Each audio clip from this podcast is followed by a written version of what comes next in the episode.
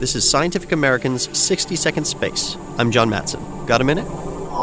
At two high altitude sites in two countries, two very different telescope projects have come online to scan the skies. At Palomar Observatory in San Diego County, a new instrument on the Hale telescope is looking for exoplanets. Called Project 1640, it's designed to blot out the infrared light of a star without blocking the light from anything else. That allows astronomers to directly observe exoplanets even though the star is thousands or even millions of times brighter. Most known exoplanets have been discovered by indirect means, but planetary scientists believe they can learn a lot more from direct observation. Over in Namibia, meanwhile, a new telescope called HESS 2 is seeking out higher energy photons. The 28 meter telescope is designed to identify very high energy gamma rays, and gamma rays, the most energetic kind of electromagnetic radiation, already pack a pretty good wallop.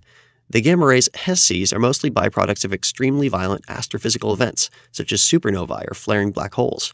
HESS and Project 1640 differ in method and motive, but for astronomers studying exoplanets or extreme astrophysics, the new projects represent two more eyes on the sky.